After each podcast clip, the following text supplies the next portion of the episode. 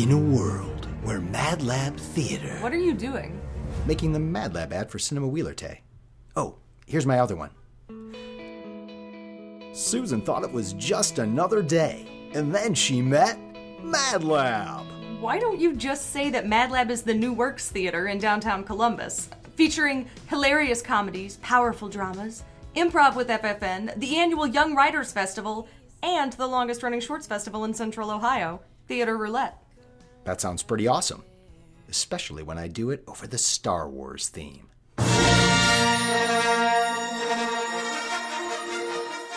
Star Wars is always a good choice. Mad Lab, the original.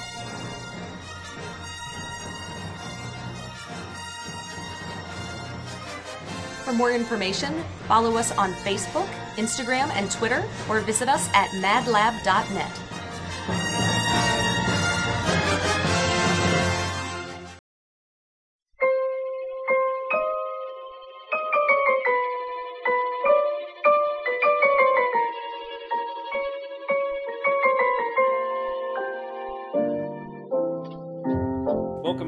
episode of Cinema Wheeler Tay. It's uh, Sean, Tony, and Scott as usual. Hi. Hi. And uh, we're joined by our second three timer on the podcast. Uh, it's our really good friend and pop culture aficionado extraordinaire. And a very special guest. You can't leave that out. He's a very special guest, Very too. special. We're talking in threes here, so let's go for it. That's right. It's uh, Brendan Calvert. Woo! Hey guys, how's it going? Thanks for having me. Absolutely. Thanks for joining us. Uh, and today we're, we're talking about uh, a film I'm extraordinarily excited to get into. Uh, you know, and, and I think it's one I've been looking forward to for a while. Uh, it's our first sequel. I think you should pause right there because we should enter the uh, theme music right here before we say the name of the movie. Okay, now speak again. It is Star Wars Episode Five: The Empire Strikes Back. Yes, yes. yes. I'm sure there are a few of you out there who've never heard of this movie. It is kind of obscure, so It's very, very obscure. It's what they consider a classic. Yeah. Uh, it was released in 1980. Uh, 1980, I think, uh, I'm learning, is one of the greatest fil- years in the history of movies in general. Like, I look at a lot of the movies that were released that year, like The Shining, Airplane, uh, Raging Bull, and now you have The Empire Strikes Back. Uh, it's That's a phenomenal run for Gonna a be- one Oh, yeah. year. gonna be a smartass and say ordinary people. Oh, that one Best Picture that year. The one movie nobody remembers from 1980 won Best Picture. Oh, I like that movie. Well, it's ordinary. Very, What stood out? yeah. It was not extraordinary. I'm tired of interesting people. I want I want a movie about what people are really like, which is boring. And, right. Uh, this movie, um, I'm going to go out on a limb uh, and say I absolutely love this film. Uh, I'm a huge Star Wars fan to begin with, and I think this is the Star Wars film that I maybe became conscientious of. I was born in 77, so I was like three years old in 1980. And I think when I first became conscious of Star Wars was during the, pr- the promotion for The Empire Strikes Back, you know, getting the bounty hunters and those action figures and stuff. Like, to me, I think that's when I became like a Star Wars fan. And, um, it, it, it's remarkable. Uh, I was going to gonna go across the room. I'll start with Brendan, especially. Uh, how, what was what was your first exposure to Star Wars in general, and this specific movie particularly? Star Wars has been a part of my personal life, love, and liberty for as long as I can remember. I honestly cannot remember the first time I saw Star Wars. I know that it was around the age of four, um, which was 1978. And so it had been out for a year or so, probably playing continuously the whole time. Uh, back then, they did things like that. And uh, Back when TV played movies. yeah, with commercials in it. And the fact of the matter is, is that Star Wars has been just, I mean, it's always been there, and it's always been a positive thing in my life. Even when, even during the uh, late '80s, early '90s, when it wasn't cool to like Star Wars anymore. Oh, you're just Really? but- yeah, was there yeah. was a period of time when it wasn't. Oh my cool? God, you were a super dork, especially if in middle school and high school if you were still into Star Wars, which I was. And Yeah. those of you who know me know that I have no problem with being a dork. So Nor do I. um, and you, you saw Empire for the first time. At around I that saw time. Empire. Prob. I w- I'm thinking vividly that Empire. When I first saw it, it came out in May of 1980. My birthday is in June. I think it came to our local movie theater like a week before my birthday, and uh, we went and saw it then. And yeah, there there are certain things about The Empire Strikes Back that I remember vividly. At the time, I was a little kid. I, I honestly didn't like it that much when I was younger because there's a lot of stuff in it that um, most people won't get when they're six years old. Yeah, Yeah. You know, I mean, it's a it's got a lot of depth to it. In fact, I honestly can say it's the first time that I ever realized that the good guys don't always win. And that was, you know, it's six years old. Yeah, I I mean that was that was that was a big part of that. Um, And trilogies weren't in, in vogue then, so you weren't you didn't have the optimism of like they're going to make another movie. It's like th- no, there was probably some people that thought that the Star Wars story was over, and that was it. Well, I mean, the thing that just is curious for me is the fact that the Star Wars saga started in at number four. It, the numbers I think came subsequently after the prequels oh, because Oh, prior to that I think it was just Star Wars Gotcha, in okay. 1977. Then it was just The Empire Strikes Back in 1980. The I was not around in either of those years, Right. so I cannot speak. You to came this. of age. You were born into a world with with s- numbered numerical Yeah. Star Wars movies. I was also a part of the popular clan apparently in 1990 because I was not exposed to Star Wars, Mm-hmm. so I, therefore I didn't like it. The original Star Wars did not get the Episode Four tag until the re-release after Empire in uh, '81. That's what I thought. Yeah. It- there was no A New Hope. In fact, the whole thing, the backstory changed because if you really think about it, they did a lot of retroactive continuity from the first from epi- from A New Hope to Empire Strikes Back. Yeah. there was a they is one of the things I was reading about doing a little bit of research before it was that George Lucas basically rewrote the whole backstory on Luke Skywalker and his parentage and all of that while he was writing the drafts for Empire Strikes Back. That makes sense. Isn't Princess Leia considered the new hope? Isn't she the hope?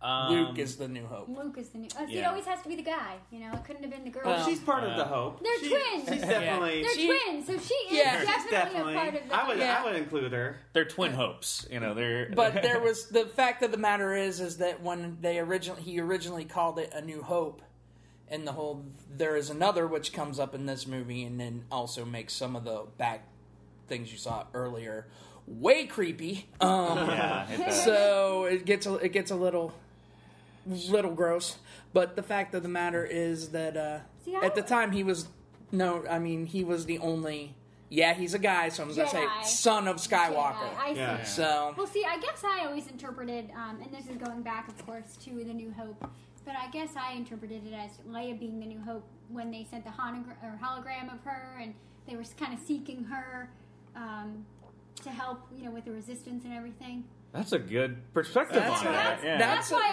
I interpreted that's- Leia as being the Yeah. New Hope. yeah yeah. Like she's our new hope for the generation. She's going to bring us the change.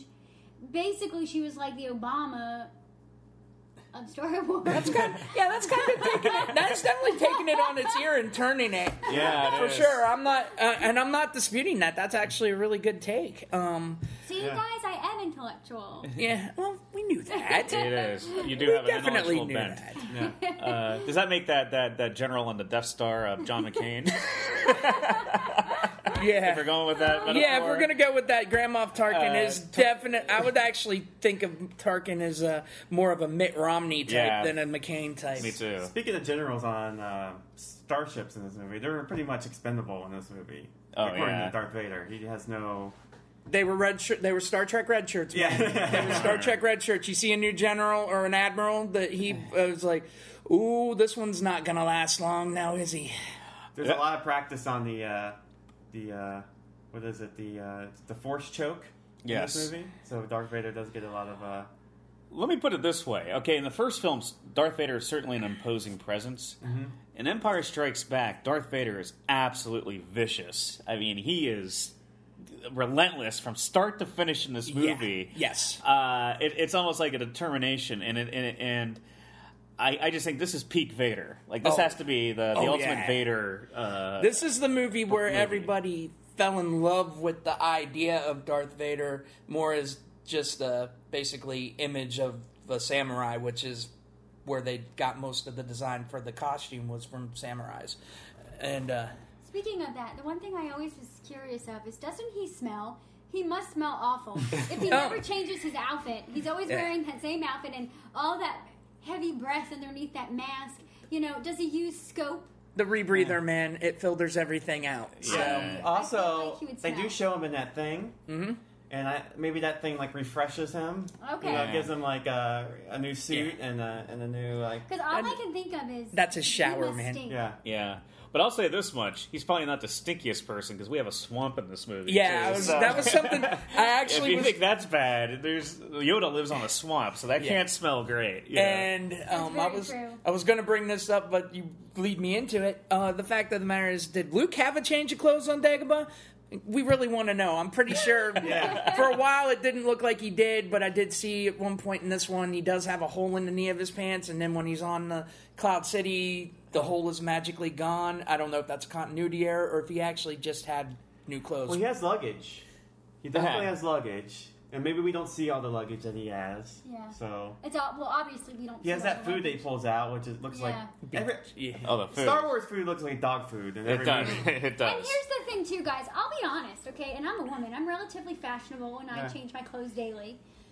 But here's the thing: if, if I'm on a nasty, swampy island and I know I'm going to be there for like two or three days, I'm probably just going to wear the same pants because I don't want to ruin another pair of pants if I'm going to get muddy and gross. And Right. as long as your undergarments are refreshed, I can overlook him wearing the same outer clothes. Darth Vader, I know nothing absolutely about, and from my perspective, he doesn't change. His that- clothes. I, I want to get on that topic too. This is one of the most, and I- I'm in this too. This is one of the most visually stunning movies ever made. The production design, the lived-in world, the tone, the coloring The is stunning. Yeah, the music too. The music Yeah. is. I will get into later. Mm-hmm.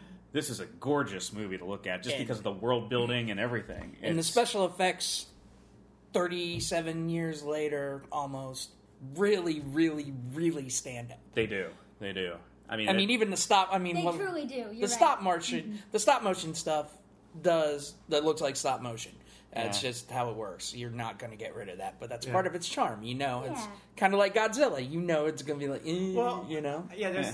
there's some stop motion, but it's still well. The puppet work on Yoda is It's extraordinary. fantastic. I mean, he's- He's got more personality in this than any other movie. what, with, with the cgi and I love I love the I ornery. the I mean, we're gonna talk. I mean, we're jumping around like Yeah. Um, we'll, we'll, we'll stick with. Uh, you know, I was the talking about the world building. Yeah, Yeah. like Yeah. when you're on Hoth, this is like Star Wars, the original movie. You definitely felt like you're in a different universe for sure. 'cause Yes. you're moving to all these different places. This expands it to where you're really immersed in this universe. You're on this planet of ice, and it feels like a planet of ice. Mm-hmm. You're on the Cloud City, and it feels like a city in the cloud, and it is gorgeous landscapes, Beautiful. Uh, beautiful Cloud City. I mean, uh, virtually every way. The asteroid belt, you feel like you're on an asteroid. When you're Dagobah on the is a Death swamp. Star, yeah, I Yeah. mean, you feel anywhere you are, you feel like you're actually there with the people. Yeah, And- You On- do, and I think that's consistent in all the Star Wars films. Yeah, yeah, it is.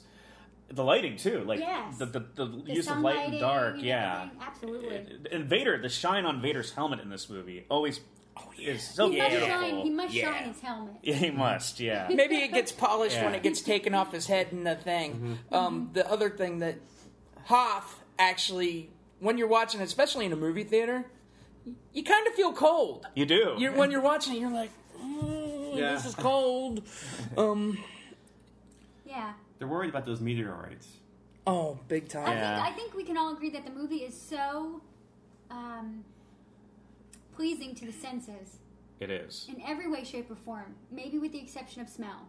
But I imagine Darth Vader smells bad, so then the scent is there.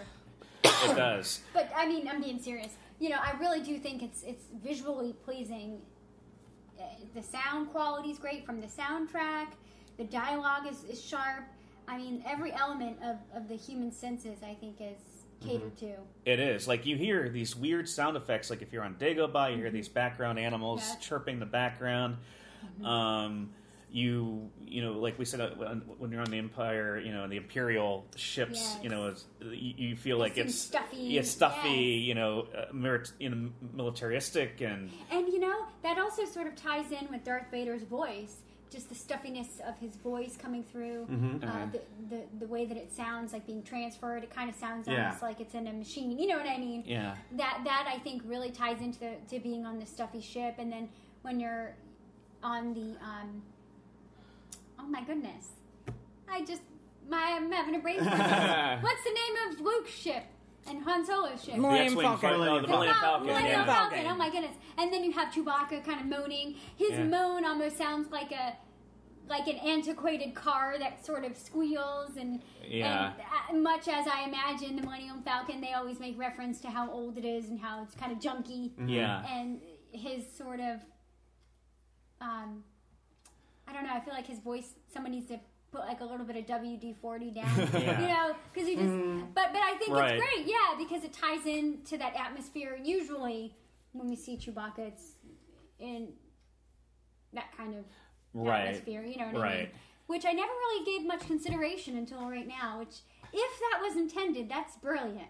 It is. I think it was kind of somewhat intentional. I think to do things like that. Um, the other thing is the story is so tight, mm-hmm. and it, it, it, it is it's constant peril.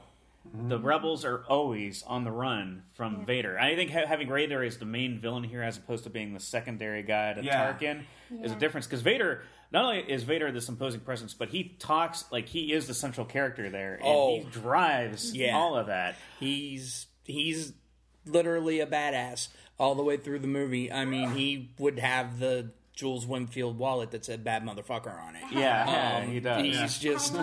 It's the fact of the matter is he's he's ruthless. He's vicious. Our heroes literally get their asses kicked from one end of the galaxy to the other. Right. It is just constant pursuit of the Han- of the Millennium Falcon. You know the whole concept of. I think that he went after them, knowing that if he got them, he could Yeah. get Luke. Um, Oh, the yeah. whole the whole concept was there. I mean, the plan was all there. And the fact of the matter is, what without this particular movie, I don't think we'd remember Star Wars the way we do now. I mean, if there was a if it, the sequel to Star Wars went an entirely different way, or kind of did Yeah. the really did a lot of the same beats as the first one. I know that was a complaint on the Force Awakens mm-hmm. that it had a. It's the same as the first Star Wars. Whatever. Anyway, Yeah. fact of the matter is, if they had done that in 1980, 79, 80, we would not think of this story the same way we do. This is the story that gives it depth, that gives it meaning, that gives it a scope Yeah. that is not just your little popcorn space adventure. Hey, this this is the movie out of all of them that makes the rest of it work as well as it does, even the pre- prequels. I totally agree with what you're going to say, but I do want to say I thought Hayden Christensen pulled his weight. I'm kidding. I'm kidding. It was a great performance. I'm, I'm glad kidding. he. I, Well, he he only weighed he only weighs 120 pounds, so it's uh, Yeah, he looked I just. just, he- I had to. Yeah, I know. You, you you had to throw it. Um, I think there are two reasons, Brendan, that why it's different. There's there's two key reasons that were different from the first film that brought in that direction. One is the director Irvin Kershner, because it wasn't Lucas who directed it. He hired Kershner Yes. to direct it, and it's a tight, very atmospheric production, and it's Yeah. it's tight, it's fast, it, it moves along, Yep. and. Larry Kasdan is the screenwriter. Oh, Kas- he fleshed these characters out even more than they were in the I'll first even one. go further than that with Kershner because Kasdan also wrote Jedi, Yeah. and Jedi. Sorry, guys, nowhere near as good as this movie.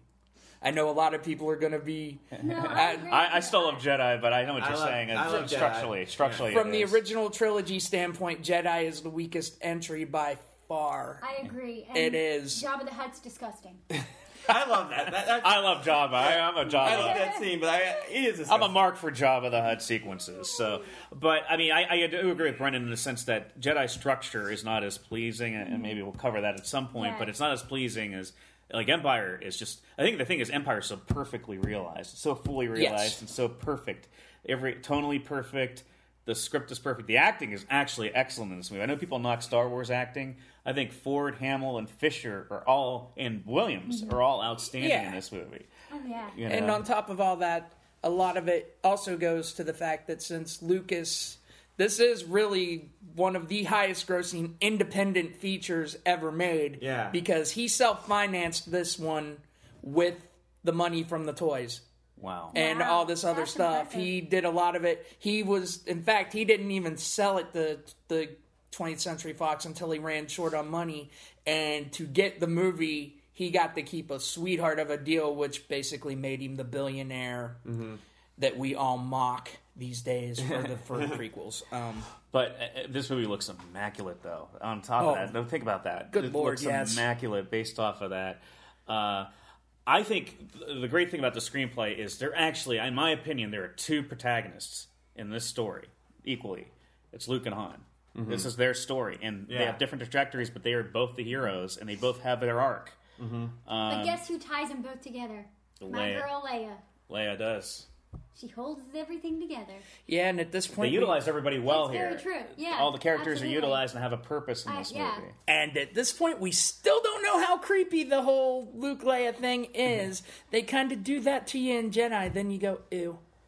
Did he know at, at, at this when this movie came out? Did he know that they were gonna Luke and Leia were, were brother sister? I would think so. I'm not entirely sure he had that part figured out about Leia until he went to work. They went to work on Jedi, but they definitely had something in mind on their. Uh, there is another.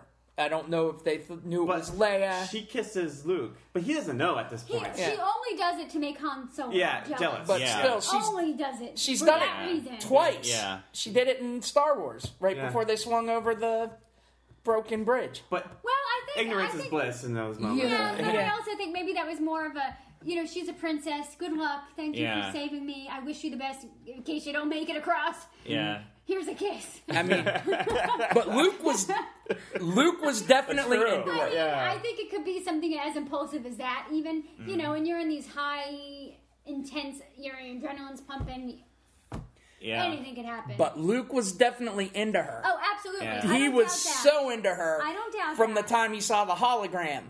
Who Um, wouldn't be? She was cute. he was into her. The whole "you think a princess and a guy like me"? No, Also, uh, you just You know, I had a really funny, absurd thought, and this could be inspired by the fact that I saw Scooby Doo this morning, an episode of the cartoon that is.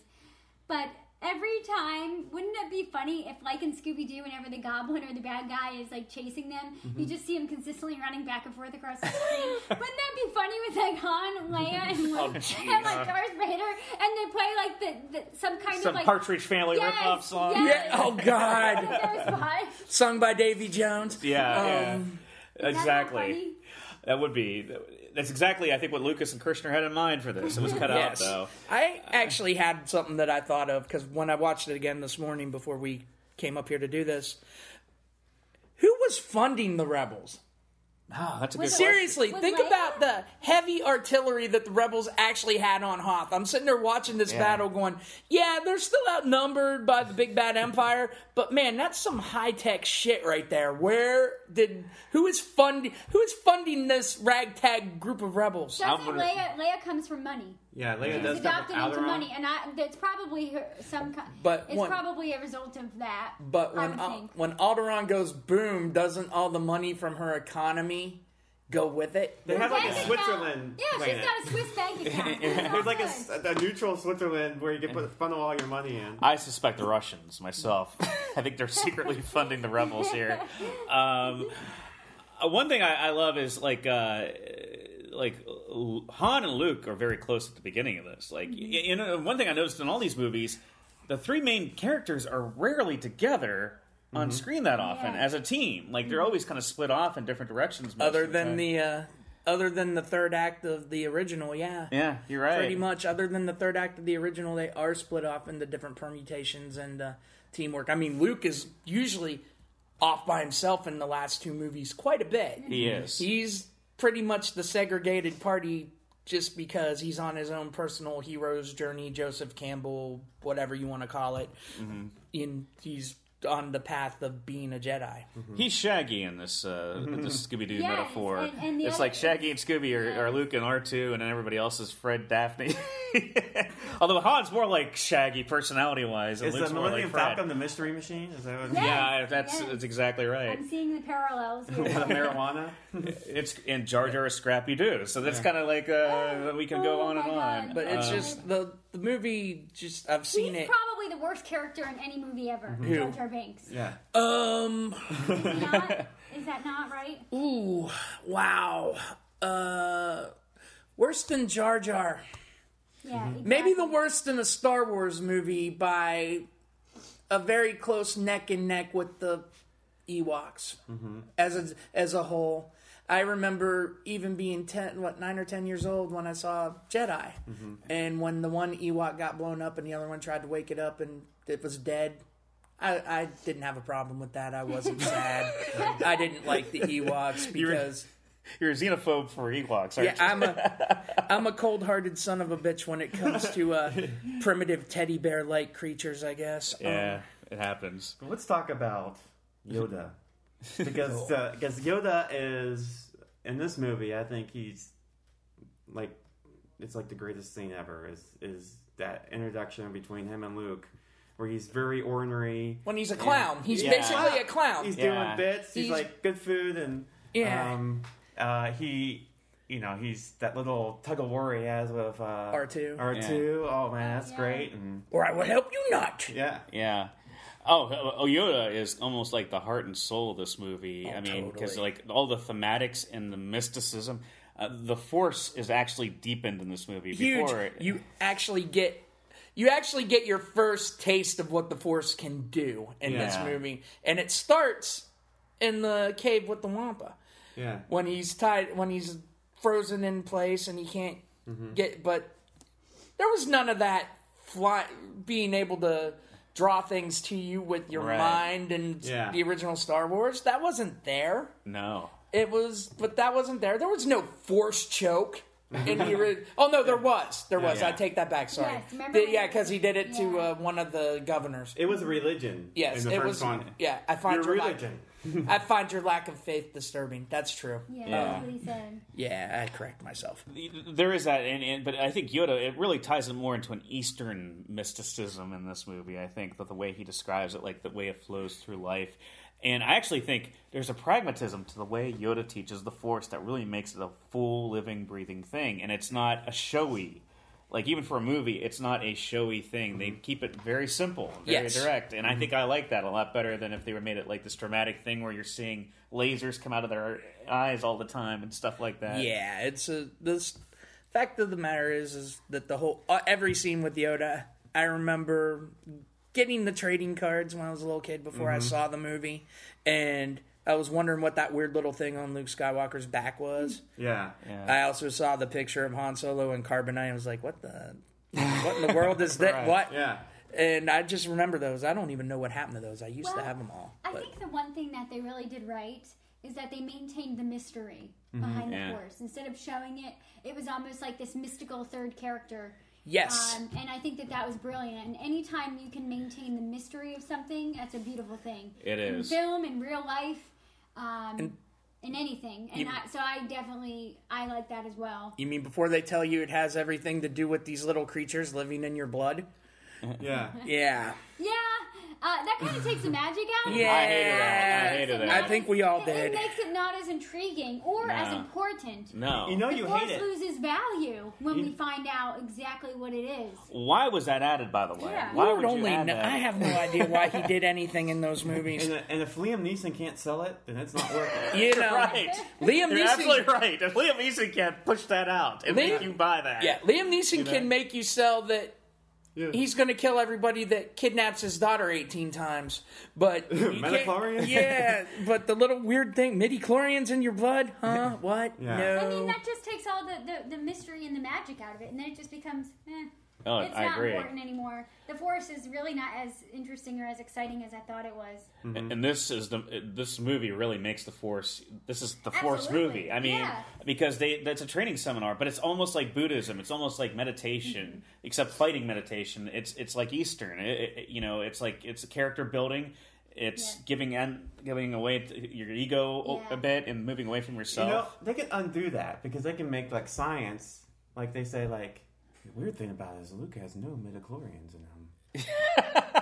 and then they can see like, oh, it, it's it, it could go back, but without without like undercutting. It's Right. just like, oh, we this is more mysterious than we previously thought. We thought there was, you know, dramatic indicators. We are doing retcon right in front of your ears Yeah. on this podcast. This is what should happen in episode 8. Absolutely. Get rid of the midichlorians. Let us forget all about most of the dumb things we saw in those movies. Now, when this movie was made, do they want the force? Do you think that they uh, the force could be like tapped into by anybody, or that you had to have a specific talent for it? Is I that- think that it was, I mean, they refer to it now as force sensitive, Yeah. Mm-hmm. but I do believe that that was always the case, that there was a certain group of people that were Tapped into the tap force. that could tap Yeah. into the force. I'm sure that everybody could could to a point, but the ones that were actually adept, super adept at it, would be the ones that were the Jedi Knights. And then Yoda is number one. Like he's the most uh, force sensitive being in the universe. Is that kind of the, the indicator? I could see that. Yeah. Yeah. Well, he's been around a long time. He's had a lot of 900 time. He's had a lot of practice. eh? He's eight hundred years old. Yeah, he- over 800 years has he trained Jedi's. yeah, yeah. Well, you think in that time period of 800 years, he would take like a English grammar class to learn how to speak properly. That's his colloquial tongue. But that's part. that's part of what makes. Okay, I'm gonna lose some fans here, but and I respect Frank Oz with the utmost respect. I I, I think um, his work with Muppetry is just remarkable, but his voice as Yoda, man, ooh, it makes the back of my hair on my neck kind of stand up a little. Like it's Uh. it's it's a little shrilling after long periods of time, in my opinion. Okay. In He this sounds- movie, or In this movie, particularly. oh wow, I always loved his voice in this. I think myself. that yeah. I love the Yoda voice. It's really not that different from Grover from No. Sesame Street. Okay, It's then maybe I really didn't not. like Grover either. Hey, it's bad enough you're attacking Yoda, but to go into Grover Yeah, and- territory. and his- And I think Yeah. I think it has a lot to do um, with the cadence, the inflection. I have an ear for things of that nature. Sometimes people, when they have certain styles of inflection, Mm-hmm. it, it irks me, you know. And I think maybe that's the case here with Yoda, like up and Yeah. down, up and down. Um, I don't know. Yeah, he talks like Mr. Bean for sure. They have the same. they're probably from the same planet. And uh, The, the radical version of this is Cookie Monster, by Yeah. the way. It's Yes. the same grammar. You guys know what I mean, though, right? I love the way Yoda talks. I mean, I love the way. So, his- are you talking about the way he talks or the pitch of his voice? The cadence is what I was getting to. Oh, the- it's, uh, the, it's the, the up and down, and I think it Oh. might also be the pitch. It's the Yeah. there, there's something about it that um, for long periods of time, it would I would not want to Do you like- Do you like the backwards syntax of the sentences? I sentences? love that. that I don't mind as much. I was Okay. kidding about the English Yeah, grammar class. yeah. I was just trying to be cute. Annoy you, it I does. don't mind that. Annoy- you. I, you know, I, you guys should know from me loving Twin Peaks, I am very cool with people speaking backwards. yeah,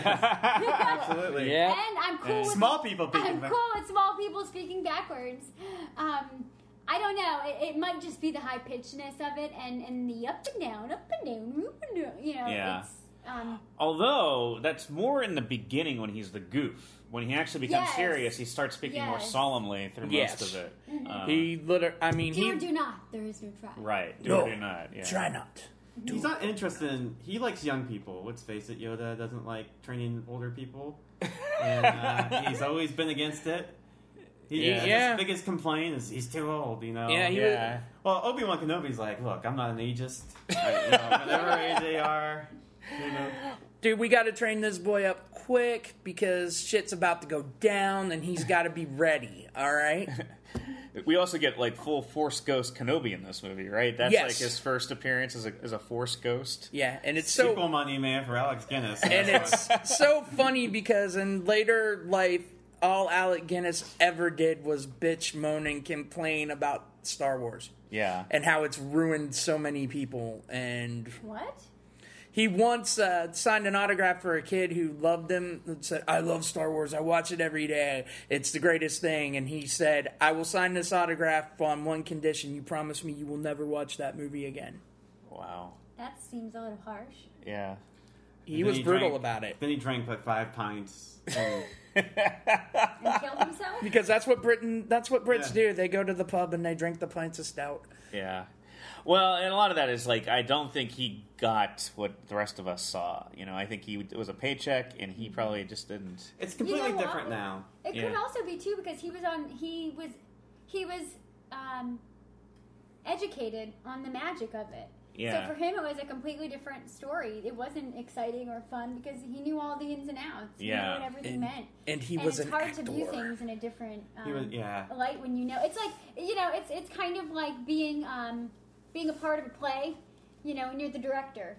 Yeah. You don't see it the same way the audience sees it, and that doesn't discredit its value. It just you see it with different eyes. Oh, he but he lit- even when he took the part, they've shown letters that he's written Yeah. about flat out disparaging this goofy little space thing. Well, then he's just rude and unappreciative. Yeah. he but you got to remember he was an actor. I mean, he He was was one of in- those, uh, those Irish actors that drank, and they were great actors. Uh, you know, there was there's a group of them, I guess, that kind of You're talking about Peter O'Toole and Peter O'Toole. Was he part of that gr- contingency? Robert was Richard Shaw. Is it Robert Shaw? Peter O'Toole is fantastic. I think he's Yeah. a little bit older than those guys because he'd been acting Yeah. since the 30s. But there, there's But there was that they angry set the vibe. there was that angry young man clique from the early late They said- 50s early 60s that was Albert Finney, Peter O'Toole, Yeah. yeah. Tom Both of Courtenay, Richard I- Burton. How about Robert to- Shaw? I think Shaw was a little bit a part of that. Yeah. I would just like to say that both Albert Finney and Peter O'Toole starred in two fantastic films with Miss Audrey Hepburn. One, Two for the Road, which is one of my favorite Audrey Hepburn films, and the other is How to Steal a Million, which is very quirky and cute. Sorry, just a little plug for Audrey here. Yeah. It's a good tie-in to Star Wars Yeah. of the How to Steal a Million. You Well, know? it's six degrees of Audrey Hepburn. I can't resist. Right. Yes. And um, uh, I don't know any segues from Audrey Hepburn to Well, Yoda. yeah, That I would can be, go, uh, like, can go uh, back to Peter O'Toole being Yeah, Peter uh, O'Toole. having the greatest uh, cinematic introduction ever as an actor to this world cinema of Lawrence of Arabia. Yeah. Yeah. First movie, he's Lawrence of Arabia. God, that's Yeah. incredible. Um, uh, Maybe my- deserts and swamps. Maybe we can Yeah, tie was- there was deserts and some swamps to Like, tie it back hey, together. It would be great if it was know? Tatooine. That would be the perfect You know?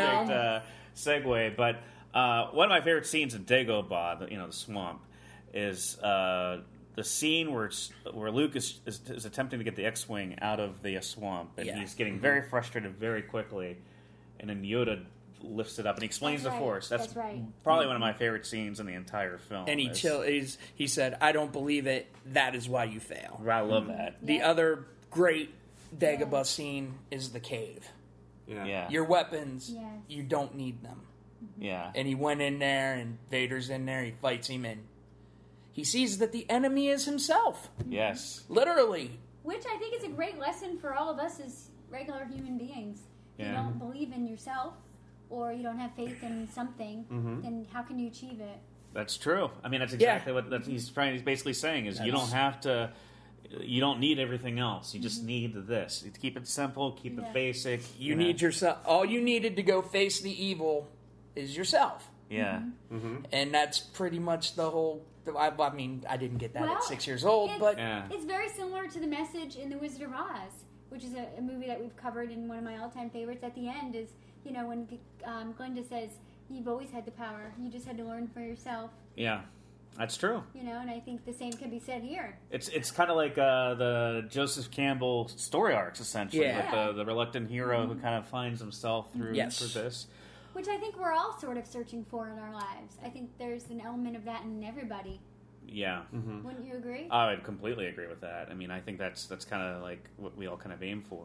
What do you think Han Solo is aiming for in this movie? Because he has a completely different. Is it similar to Luke's, or is it kind of? Han Solo reminds me of the guy that tries to. He's Humphrey Bogart. I'm Yeah. sorry. Yes, he is. Yeah. He's hum. I mean, in and especially in those two movies, I kind of agree with Harrison Ford that after Empire, he doesn't really serve much of a purpose. Mm-hmm. He served his purpose. He can be the tragic hero that sacrificed himself for the greater good, and I mm-hmm. think that that was how Harrison Ford saw it.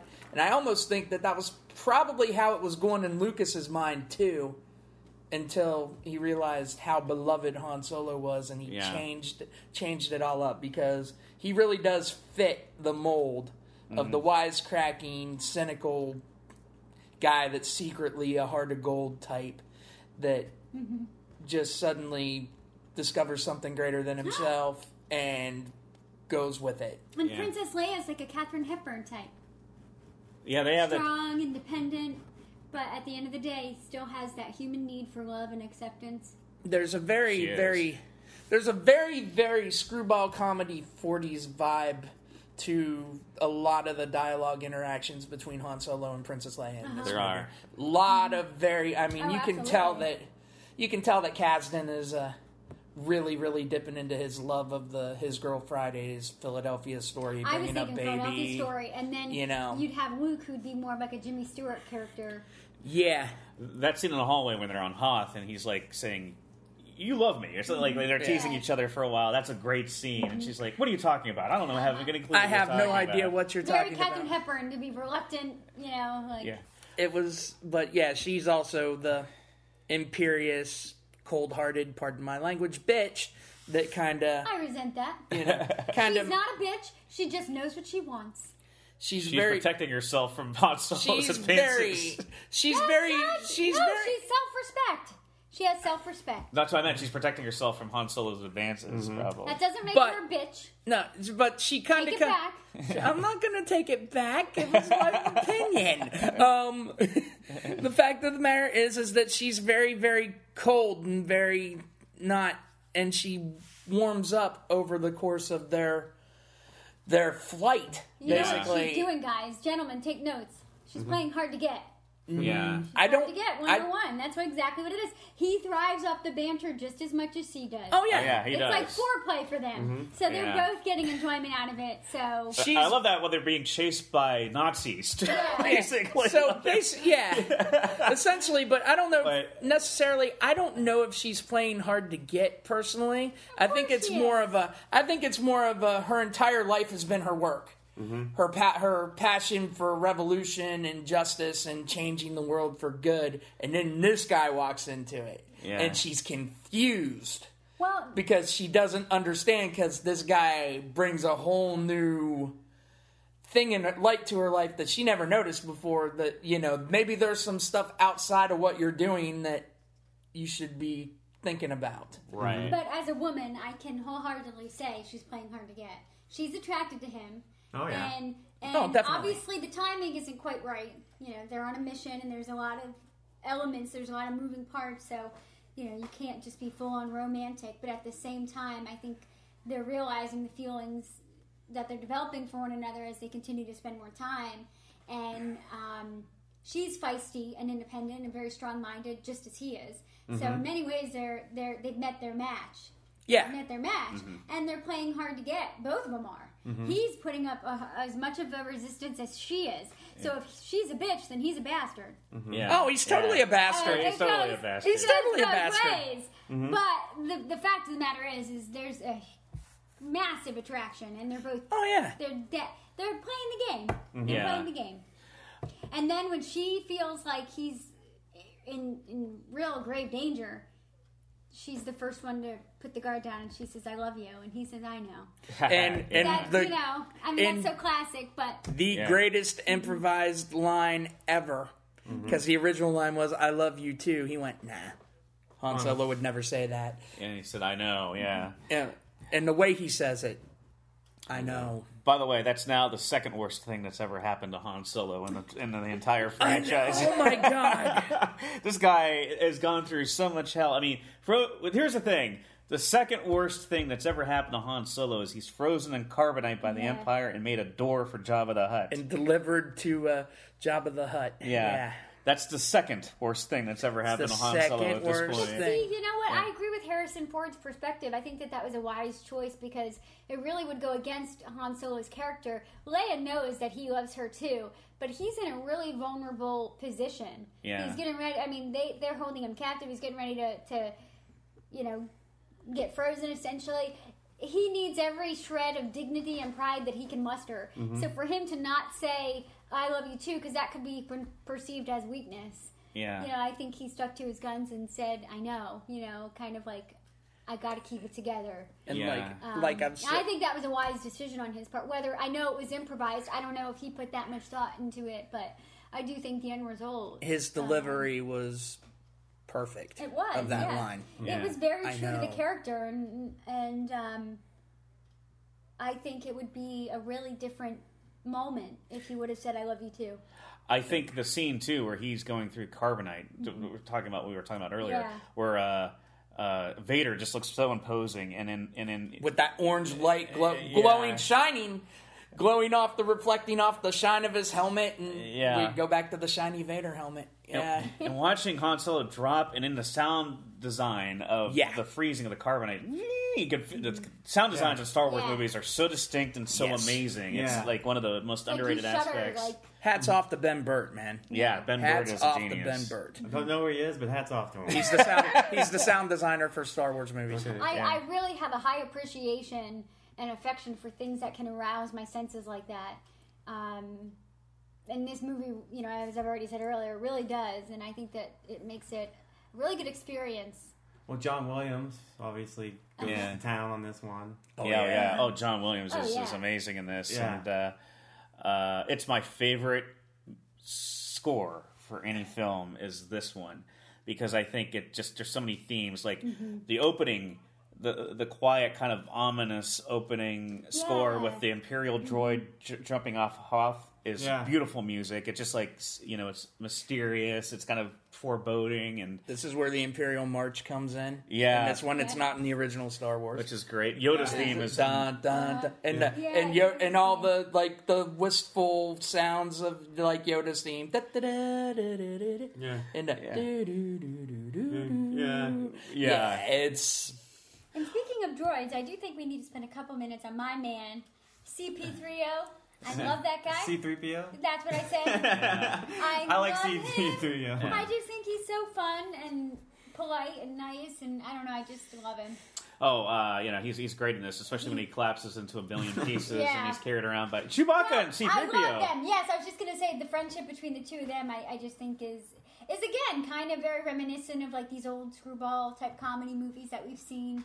They're almost like you know Tweedledum and Tweedledee, Yeah. although they're very intelligent and helpful. But Mm-hmm. um, I don't know. I love the contrast of Chewbacca, who's so laid back and kind of easygoing, and hey, I'm just gonna handle things as they come. And then you have you know, my gold man, that's what I used to call him before I knew his name. He was the gold man.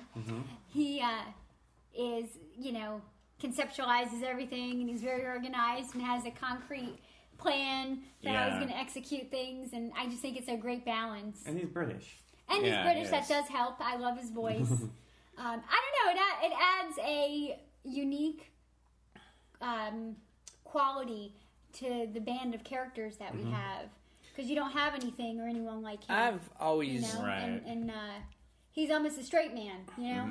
yeah. I'm gonna go on the opposite side of that You don't like him? uh, C-3PO is my least favorite of the core That's a shame. Core group. it's like I've always I've always liked R2 so much more. Um, Because he beeps and rolls around. well, and because R R2 is always the one that fixes things, man. It's Hey. every time something's about to go wrong, what happens? You plug R2 in, and he just he's like, got it. He's hilarious in this movie, by the way, in Dagobah when he's being spit out by that Yes. monster and The- stuff. Oh, I love that sound. That's my favorite R2. Is that? Like them all. I don't know. I guess I like I like um, Oh, I- yeah, C-3PO because he's a little quirky, and um, we see a lot of his character develop. He starts off, you know, exceptionally prim and proper, and this is the way. And then, kind of towards the end of it, he's one of the guys, and he's running around, and you know, I don't know. They, they kind of remind me of the three, um, the three of them: Chewbacca, um, R2D2, and then uh, C3PO. Remind me of like the Cowardly Lion, Tin Man, and the Scarecrow and I love that because I, I always make tend to make that correlation. And uh, C3PO would sort of kind of be like the Tin Man, who is my favorite in The Wizard of Oz. So I don't know if anybody Yeah. else has made that connection, but to me, that's how I kind of Oh, you're not the first. it, and I love that. And so I don't know. Uh, Yeah, maybe that's why I like him. even 3PO always complained too much about everything. He, he, He was he so- I- contributed to the comedy. Yeah, he's always I He was a always straight man. rubbed he always rubbed me the wrong way because man he was a com- he's a complainer. he complains a lot, and Well, I mean, and I still get mad because, like I said, he was, and he's always mean to R two. So Yeah. he always acts like he's, mean. I superior. think he's more like he. That's his programming. He's, He's, pro- a droid. he's programmed to be programmed, not a to be snob, mean, but right? no, yeah. but yeah, he's programmed. He has a programmed personality. Um, overweight you know. gob of gle- grease. Don't call R two an overweight glob of grease. Come on, man. hey, Rusting bucket of bolts. It's just yeah. Come on. status. I'm telling you, it's a hey, status you thing. know, I don't know. Maybe when you have a voice, you feel like you can yeah. Yeah. say things. I don't know. All I'm saying is I like them. I like it. I like all of them. I mean, I Well, like that- Chewbacca as well. Well, R two uh, from all the droids that we've seen in this universe, R C three PO and R two D two are the least asshole-ish of all. The, Yeah. there's a lot of That's asshole droids out there. There are. That's very Yeah. especially in uh, The uh, bounty hunter Jabba's droid, later on. yeah. I like trash can droid myself. can droid. Yeah. Um, or C three PO adjacent, or R two D two adjacent, like those their variations on the. I think Yeah. it's pretty mage that you just said adjacent. I love the one character in this movie. Who's the medical robot? Yeah. Isn't there a medical robot in this uh, at the beginning that's working Yeah. with Luke when he's coming Yeah. back from Hoth? What's the name of that? that I robot? don't remember. It's B something. Oh. But he, I, I had the action figure back in the day. Um, Oh, one thing I wanted to talk about too are like the side characters in this movie are astonishing. Like the Wampa creature, I think is fantastic. I love these one-off Star Wars monsters. the design in the movie all the way around is fantastic. Yeah. And we'll let's just put it this way: Boba Fett isn't a character; it's a costume. Yeah. Everybody loved the costume. There's no real character there. Nobody, even to this day, when people are Boba Fett is awesome, it's a costume, guys. Kind of like in the Force Awakens, that Captain Phasma. Yeah. You, the costume is fantastic. There's no real character there. No, but man, doesn't add so much to the visual Yeah. uh, of? I love the bounty hunters in this movie. That whole scene where they're all standing together. hell yeah. And actually, Boba Fett is was as a kid, he was probably my least favorite bounty hunter. I liked Bossk because he's the, the lizard guy. and I Yeah. liked Yeah. that robot guy. IG-88. I want to see more of those guys in action. Why couldn't we see them? IG88. but yeah, Boba Fett, I mean, the, the Mandalorian armor, it's fantastic. It's a great concept for a costume. But it would have been great to do more with it, especially then. I mean, now there's the whole, oh, he's a clone of Jango Fett, and blah, blah, blah, blah, blah. And yeah, Yeah. okay. That's not much to add Yeah. to it. Actually, again, it's taking away the mystery of the character by adding Yeah, too there's much. an entire Patton. Oswalt bit about how George Lucas basically he wanted to kill George Lucas for the prequels because the whole yeah he was a little kid and he was sad. he said that about both uh, Darth Vader and Mm-hmm. Boba Fett.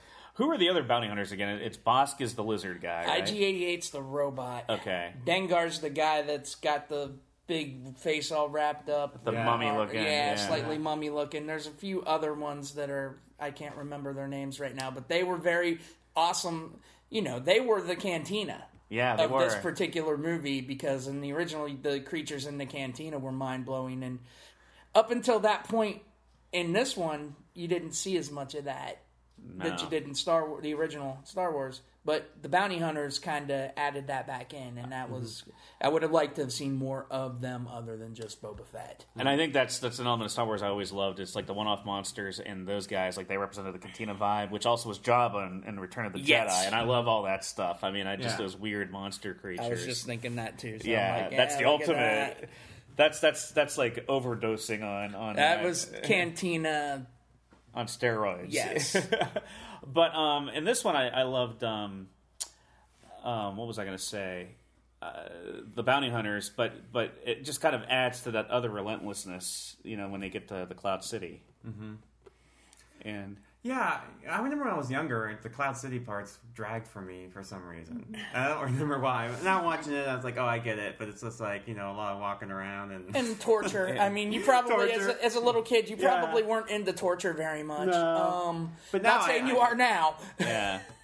you know, I, I love those scenes now. I Yeah. think those, it's a gorgeous set, both interior and exterior, all across the board. What's And it? they- Is it Yespian? Is that the name? Bespin, yeah. Bespin is the when you go there. I mean, and that's another part of the movie that gives it more weight. yeah. I mean, that's where the romance finally Yeah. locks in. Mm-hmm. That's where, you know, you're my friend, but you turn on me. What's up with that? Yeah, that was. It was interesting. betrayal, and uh-huh. I'm not a huge fan of Lando Calrissian. Never have been, and it's probably because of this what he did in Empire.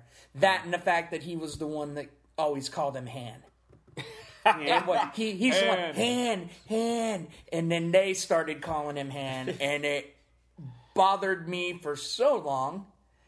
And it still kind of does at times, but not so much. But Donald Glover being young Lando Calrissian should be pretty cool. Mm-hmm. Yeah, I do love Billy Dee Williams in this movie, though. I think Oh, he's fantastic. He's a know. pimp. Yeah, he it's is. just I hate Lando Calrissian because of what he did in this movie, and I don't think he ever redeemed. Well, he didn't have a choice. I mean, it's. Yeah, Yeah, I get kinda it. I think he made it. The, he underestimated the, the, the evilness of Darth Vader, which a guy with, that looks like that, I would not underestimate any kind of evilness. You know. He thought he made a deal, and when he made the deal, the the deal would stick. He did not realize he'd be double crossed 20 three times. seconds later. Um, Yeah. That was a part of our deal. If you if you feel you've been treated unfairly, it's like no. I'm altering the deal. Pray I don't alter it any further. Um, and I have this is something that I noticed while I was watching the Empire today, and it's something that's crossed my mind before. There is no sense of passage of time in these movies. Yeah. No. No sense of passage of time. This whole Star Wars feels like it could have taken place in like a day or two. But that and adds a. I like that element of it. Yeah. Yeah. I mean, you like have that. no idea how long the chase through the asteroid belt was. You have no lo- idea how long Luke was on Dagobah. Yeah. You know, it feels like Luke was on Dagobah for three days, tops.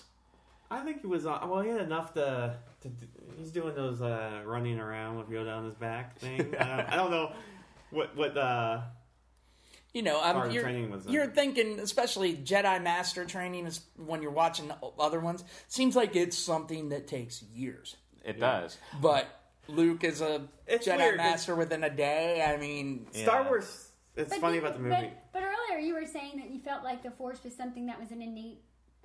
And thing it in is. people. So perhaps he was able to pick up on it quicker because of that. Well, keep in mind, guys, he didn't complete his training in this movie. That he is was, he was called off But- to save his friends But by then choice. You, then you go to Jedi, and it's like, oh, so I guess I did complete my training. I just finally came back to you, and oh, I guess I was done, huh?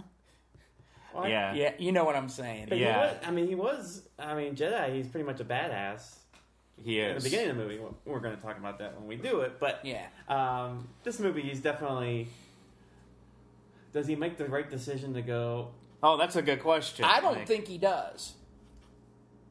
I really he loses don't. his hand, but I guess. I mean, he loses his hand. He Yeah, gets but very his That was dis- written in the stars. yeah. Yeah. He was destined to lose his hand. he, he Yeah. ends up disillusioned, and That's uh, probably written in the stars too. you know, exactly. if he had learned some more patience, which was the whole thing Yoda was trying to partake, uh, impart to him, was be patient. Yeah. He got, he's impetuous. He's the whiny little farm boy. He's still the whiny little farm boy in parts of this movie. Yeah. And uh, he goes and off and makes a rash decision and ends up basically making the universe teeter on mm-hmm. even more domination just because he was not prepared mm-hmm. up here for what he learned. Mm-hmm. That's true. Although his I mean- reason for going was very selfless because he wanted to save his friend. Exactly. Yeah. But it was also very selfish to save his friends. Yeah. You know, I mean, is like he did not want them to lose them, but like Yoda says, you can you can go, but if you do, you disrespect everything that they've fought and suffered for. Yeah. But if he didn't go, there wouldn't have been another movie, and then there wouldn't have been a franchise. His Well, story storytelling. yeah. I mean, the story would have veered in a different direction Yeah. had he not gone. I mean, in the construct of how the story goes, yeah, he had to go to propel the story the way it was going, but to create drama. But the fact of the matter is, is that the prag- pragmatist would have stayed, and he's definitely not a pragmatist. No, no, he's impulsive. Yes. Like he has that that impulse, although not nearly as much as his dad. Obviously, I um, think it's because he feels like he has something to prove. Mm-hmm. A lot of impul- people who are impulsive have that tendency that they feel like they have something to prove. Yeah. I, I do think though it, it's more like he really does care about his friends. Oh, and he that feels too. they're in, in, you know, in Absolutely. peril. Absolutely. And it's funny because they're saying all they've risked and sacrificed for. Well, Han Solo himself has not always sacrificed. No, but originally oddly he was enough. originally at the end of uh, Star Wars. He was out. yeah. You know, he was out. He was taking his money. He was gonna go pay off Yeah. Jabba the Yeah. Hutt and be free and clear and not think about anybody but himself. Yeah. But what's he do? He Comes, comes, back, back. and That's knocks Darth Vader out of the sky. Yeah, he's Yeah. the reason that Luke had the time to uh, blow up the, The Death exhaust Star. port. Yeah, And why doesn't Vader go after Han Solo then? Because he's the one who really he booted. does. oh, go he does. after You're him. right. Uh, What am But thinking? he know he know he's heard through the years of looking for the rebels the legend of Luke Skywalker, the kid who blew up the Death Star. Yeah. Yeah. So I mean, in fact, in the Marvel comic books now, because they have that, and it's really they're really good. If you, the new ones that Yeah. are coming out that are basically based between Star Wars and Empire, and there's the run that's Star Wars, and there's the run that's Darth Vader, and there's a really cool part in one of the Darth Vader comics where he finds out that Luke Skywalker did it, and he is pissed because he finds out that the Emperor lied to him about mm, Yeah. about the whole thing with The uh, Emperor lied about a lot of stuff. well yeah but he fi- but he was duped into all a lot of this stuff mm-hmm. by saying that he was going you know trying to emperor duped him by saying you have to do this to save your wife and mm-hmm. your kids Yeah. and then when he was became darth vader as we know him in the black armor Yeah. uh, he was told that the Yeah. children and uh, his wife died in childbirth, Oh, yep. and Mm-hmm. there's that whole ridiculous no,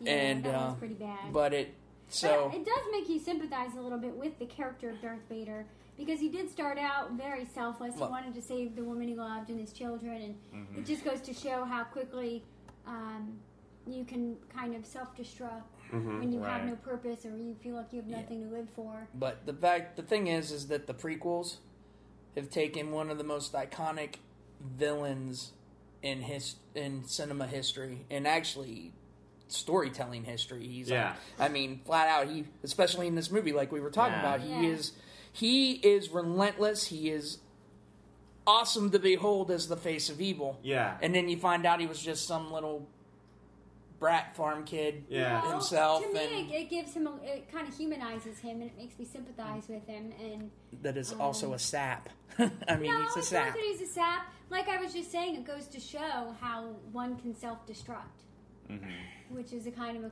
exactly what happened with Darth Vader. Well, if it was a better actor, we wouldn't have. No, I'm talking about the character, not Hayden Christensen Or Jake uh, Lloyd. or who any of them. I'm Yeah. just saying the character. You know, he started. What about off- David Prowse in the suit? He was he moved around. That's really David well. Prowse is He very. did really well. Watching You guys are not hearing me. Yeah. I'm Oh. just saying. I mean- you know, I I think The you prequels know, are so bad. That's the thing. I'm not, I don't care. I am talking about the character of Darth Vader, Yeah. not who played him, and not the film, and not in any particular film. You're talking about the construct. I am talking yeah. about the construct of the story and his mm-hmm. character, and It's- that he starts out as a human.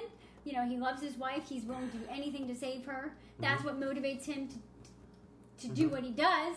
Okay, and then he once he once he realizes she has died, and he's under this assumption that the kids have died as well, he just loses all self control and and goes full fledged into the dark side, which is obviously never a good idea. Oh, Um, he. and he just self destructs, and then he's unrecognizable physically now Yes. and literally. There's and no. that's sad to me. That that I think it's it's really sad for to to see somebody go through that path, but it makes it more understandable as to why he is the way that he is. And I'm all about understanding people, and to me, that's interesting. And that's a great story. Like that's a story that I would have loved to have seen Absolutely. in the prequels, and I don't think they mapped that out. Correctly No, I correctly agree with that. you. I agree But with I you. agree that that that's adds it. But I separate Darth Vader in this movie from the Darth Vader that est- I do established. too. Weirdly, Yes. I when I watch Yeah. this, I just focus on Darth Vader Oh. because he's a You- you relentless. Yeah. relentless, uh, uh, like like a. Like an autocrat, essentially, just Yeah. keeps going boom, boom, Yeah. boom, boom, automaton. He they just keeps going after people. They actually uh, depower him and kind of emasculate him a bit in Jedi. They as do. far as I'm concerned, he's. I mean, the first scene he comes in, it's like, okay, this is badass Vader, and then you find out, no, he's Mm-hmm. just he's just a little whipping boy for the Emperor. Um, Yeah. It's, But it goes to show everybody has someone to answer to. Yeah. We all have insecurities, and d- you can't tell me Darth Vader's not insecure. Oh, he's Come very on. insecure. That's why. That's what motivates a lot of his actions is his insecurity, which is very common amongst evil, villainous type of characters. Um, I think though Vader in this movie though is not even insecure. I think it's just he's just yes, boom, he's boom, just downright. boom, he's on. boom. He's got an agenda yeah, in this yeah. movie. He's, He's, got, driven. Yes. He's he's Oh. obsessive Yeah. compulsive and just moving on and on he's and on. tunnel, he's Yeah. got tunnel vision. He's Yeah. his it's a twofold tunnel. That's Yeah. two Yeah. goals.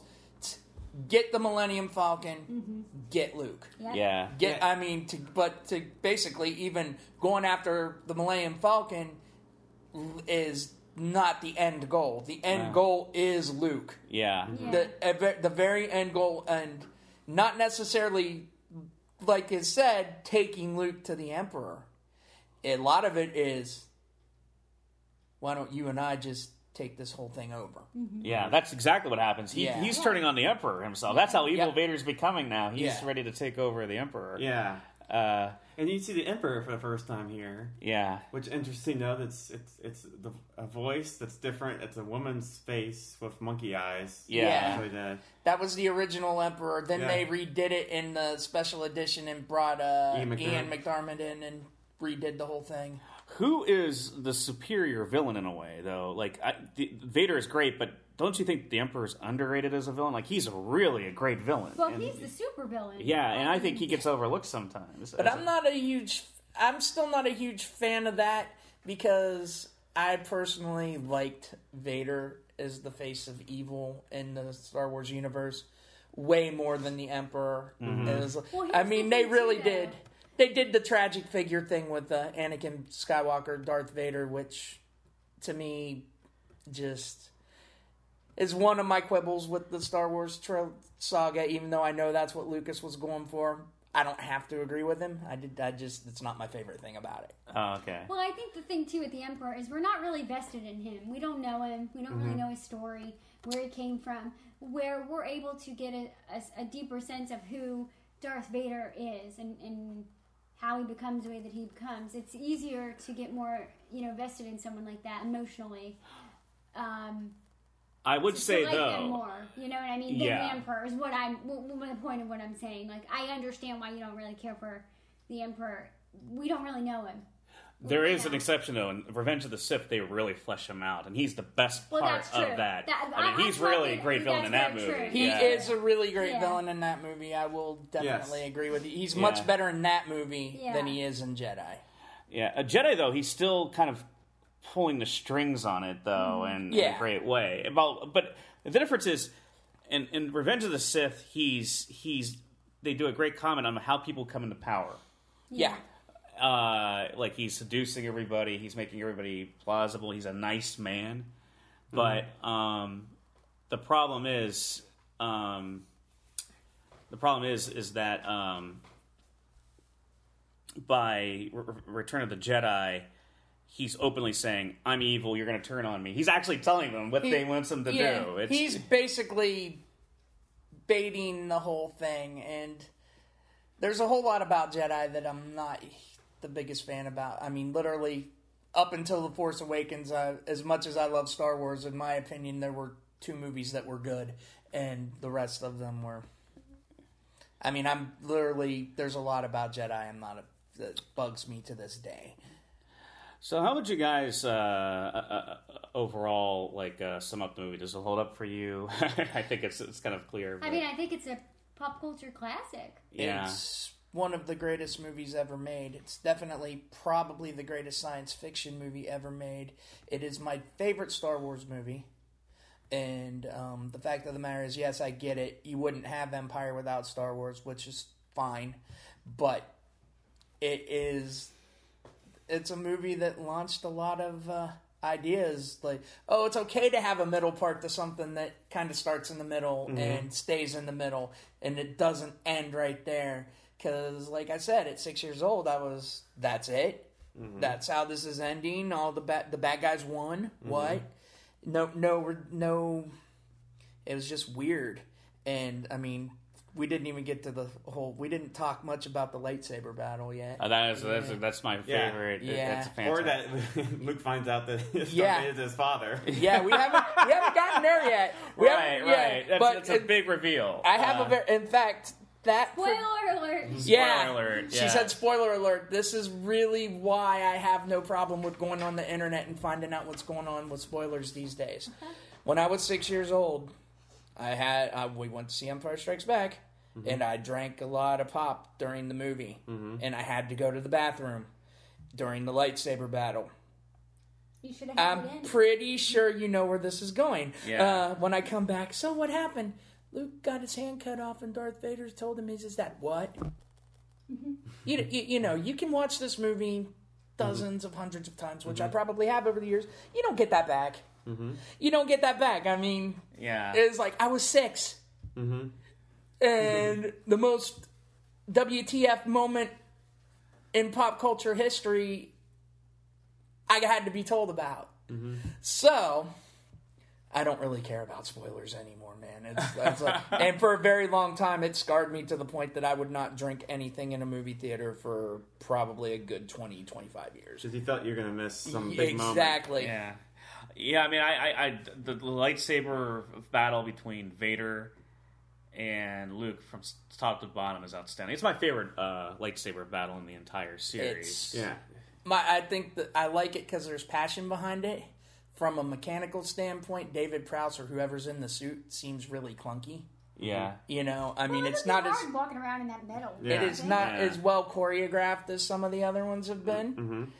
It's but it's probably my number two. I would say The Force Awakens is my number one. Oh, that's a great. That's a great because it's too. so the there's so much going on. I mean, that's literally the most emotional one yeah. from a standpoint of that movie, uh, just as a side note, I think it takes the force to a different level too. Like It it, does. really makes it a vicious weapon. Like when she's thrown against a tree, Mm-hmm. you know, is incredible. Um, Yeah. and you see a lot. I mean, Empire is also the lightsaber battle, like the Force Awakens, where you actually see the collateral damage that a lightsaber battle between two Jedi's would do. Mm-hmm. I mean, you see it in the carbon freezing chamber and in whatever that was down in the tunnels and what I still. To this day, have no idea. Was that a, were those garbage chutes? I mean, Yeah. No clue what were, were those on. garbage chutes? I mean, it's really cool when he's sliding down the thing and everything, but I still to this day don't know what it was. Um, the fact of the matter, but there was that, and you got the collateral damage where Vader's like literally ripping things off the wall with the force Oh, and throwing that. them at him, which is awesome. And the music. Oh God, yes. The music is fantastic in that scene. And- it just builds it up. You also in the Force Awakens when they're fighting in the forest and the trees are just falling down around them, and Yeah, it's it's just a lot of cool stuff. Y- yeah. I mean, uh, Tony, uh, what are your overall Oh, assessments? absolutely. I think it definitely holds up. Um, you know, I knew a lot about this movie before I'd ever even seen it for the first time. Mm-hmm. I could name all the characters. I had a general idea of the storyline just from knowing people who really enjoyed it and seeing the toys and all of that kind of jazz. But I mean, I think yeah, it's it's such a part of American pop culture. Probably even not just in America, but all over the world. Yeah. Um, Yeah. so I think any installment, even if it is not our favorite, is still really iconic and is still going to hold up, whether Yeah. you know we like it or not. Um, So yeah, I think it's a great film. Yeah, I do too. I think it's uh, it's probably the best directed and um, of the Star Wars movies, and I think a lot of the elements make it the best. Um, I think I like the the first Star Wars just because there's a lot of uh, nostalgic. You know, it's Star Wars. You know, Exactly. and it's Yeah. it, there's a lot of uh, innocence to it, which make it great. Um, uh, but this one is definitely the most emotional and the, and the most, um, you know, intellectual in terms of what's going on here, and you know the, the big reveal. It's you know one of the greatest you know reveals in movie history. Um, you That's meet true. Yoda for the first time. Uh, there's kind of you see three dif- three distinct worlds. Uh, there's still you know some space in it. You know, not a whole lot, but a little bit space. uh, you know, it's it's it's uh, it's really it really takes the Star Wars universe and like you know Expands it. expands it out, and uh, which is what we love about it. It's like these different worlds they can go to, and Yeah. and uh, you know you get to see, you know, you know you just imagine this vast universe that just impossible to realize how big it is, but it's so small too. You know, because they're able to interact at least in terms of uh, government and have an empire. You don't you don't really know how what the scope of it is, but um, but yeah, I love this. I love this movie, um, and uh, you know, every time it's on on TV or whatever, I always sit and watch it, and you just get wrapped in the story and and you know what's going on with Luke Skywalker. Yeah. Yeah. I I want to say like I, I think this movie is among probably the two one of the two greatest blockbusters ever made. The other Oh, one yeah. being maybe Raiders of the Lost Ark would be its contender. Mm-hmm. Both Yeah, written by this written by the same guy, Larry Kasdan. Yep. you know? Yep. Um, but um, I think it's a pitch perfect, fully realized in terms of world building, in terms of atmosphere, uh, in terms of The, the, music. had on people. Yeah, the the story. I mean, the turn of Darth Vader, "I'm your father" just changes the Star Wars saga completely from just a space saga to like this weird familial Shakespearean It's drama. Very much so. Uh, and it's just just again the, the attention to detail. Like you're immersed in this world. You see these bounty hunters and the Wampa monster and uh, just the set designs for like Cloud City and and. Uh, Hoth and you know even Dagobah with Yoda. I mean, just Yoda. I mean, just just how human Yeah. the puppet for Yoda is, and it's Yeah. the best use of Yoda I think I've seen in the entire trilogy. Yeah, I mean, there's and again going to Jedi for a minute. He the it was the physical puppetry would definitely work better in those. When they did the Phantom Menace in the prequels, the first one they tried the puppet, the puppet didn't work, and the CGI Yoda just let's face it, the CGI Yoda was lame. It was, Yeah. yeah. it was bad. I love Puppet Yoda. I mean, I'm, I'm, a, I'm a pro Puppet Yoda guy all Puppet the way. Puppet Yoda all the way, Um, Puppet Yoda, I think Muppet pers- Yoda. Muppet Yoda. Yeah, he really Technically. was a Muppet. Yeah. I think uh, the, the Han, Luke, and Leia are all at their peak. Uh, one thing I wanted to mention too is like Leia's force sensitivity towards the end is such a unique thing. I didn't pick up on that until later on. Actually, Yeah. started watching that. How brilliantly they utilized. They must have known that she was going to be the sister at that point when they wrote this. I'm thinking they. I'm thinking that they were dropping hints. Yeah, I mean they definitely were. Uh, it's it's perfect, and I think just from a technical standpoint, it's the best Star Wars movie. Emotionally, you know, I think I love them all in their own way, but I definitely think this is like objectively the most yeah, well crafted uh, Star Wars film I will today. sit through. I'll sit through parts of most of them, even if I'm going. Ugh. Yeah, Like no, not I'm not kidding. No trade routes. Click. Yeah. Trade routes. click. I have Lightsaber battle. Ooh. Because the lightsaber battles in those movies are pretty. They're just yeah, some of them don't even. They're just kind of weird. Yeah. know. Don't get me started on the diner sequence from Attack of the Clones. Oh, it just. We didn't need that American graffiti weirdness. But anyway, I, I, I love it, and uh, I always end the podcast with, with saying the best place to watch these movies outside of a movie theater. And if you have a chance to see this movie in a movie theater, by all means. take it immediately. It's one of the best movies to watch, any of them. Uh, but it is on Blu-ray. I have a, uh, I think it's a box set from 2011 that has all six of the prequels and, and Is that the, original one that had trilogy. An- the young Anakin on the front, the brown Yeah. box? I had that one before I sold everything off. Um, I have, but I did buy it again digitally. So It's it's excellent, and uh, I'm sure they have reissues of that out there from Disney since they've been purchased by Yeah. Disney. But it's fantastic. And it's weird because the Disney reissues on digital, all of them except for Star Wars, because Star Wars is the only one that's still owned by 20th Century Fox, um, has does not have the 20th Century Fox fanfare on it. So you get that w- whatever that weird music that they put in front of it with the Lucasfilm Limited yeah, banner on the front. It's not. I mean, it's not bad music, but it's just not the 20th Century Fox fanfare, and that it's jarring. it, it is jarring. It's. Yeah. Well, they make it almost. silent now. When it's Force Awakens, it was It silent. was silent, Yeah. which is great. Yeah. And the I mean the giant 20th Century Fox. uh, dun, dun, dun, dun, I mean that's part of it. Oh, Yeah. absolutely. it. It's It's it's even more jolting now when you hear the Star Wars fanfare start up because It goes you from silence. Yeah, it goes from complete silence for two minutes now to boom. yeah. But uh, it looks pristine on Blu-ray, by the way. This movie, Yes. it's a great looking movie to begin with, but it looks pristine on on Blu-ray. They you all know where the movie looks the best? Where? On your TV screen. That's right. Actually, on the big screen, probably. Oh, Yeah, definitely. It does, yeah. It Yes. is.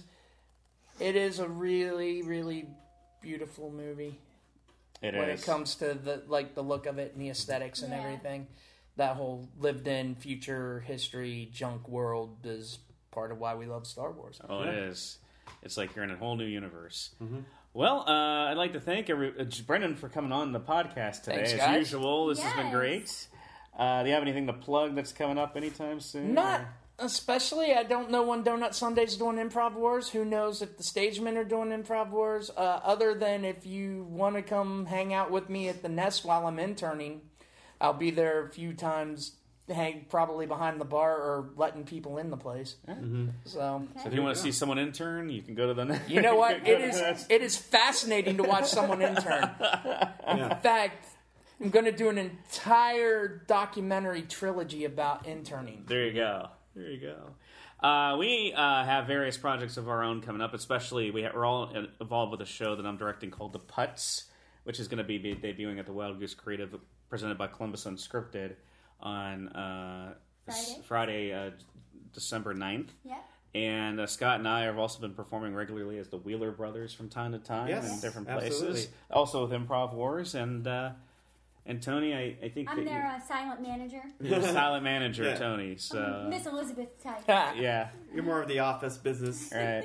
And everyone, go see uh, Rogue One when it comes out in December fifteenth or sixteenth. December, well, it'll be the 16th, but you know there'll be Yeah. early showings on that Thursday. So Yeah, they need the help uh, with that movie. They so- do. Disney Yeah. needs a big plug on that. Rumor so- has it that a lot of people don't seem enthused.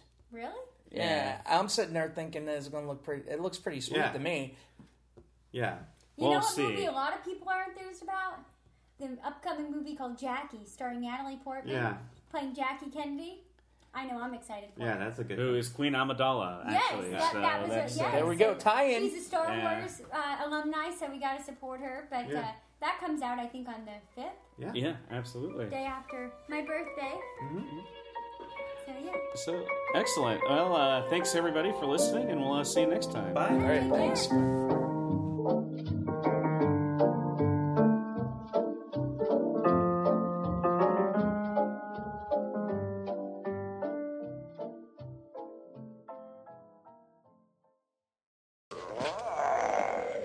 Put that down. Now we. Hey! It's my dinner. So big that you food of this kind? Listen, friend, we didn't mean to land in that puddle, and if we could get our ship out, we would, but we can't. So why don't you just. not get your ship out. Hey, get out of there! No! Hey, you could have broken this. Don't do that.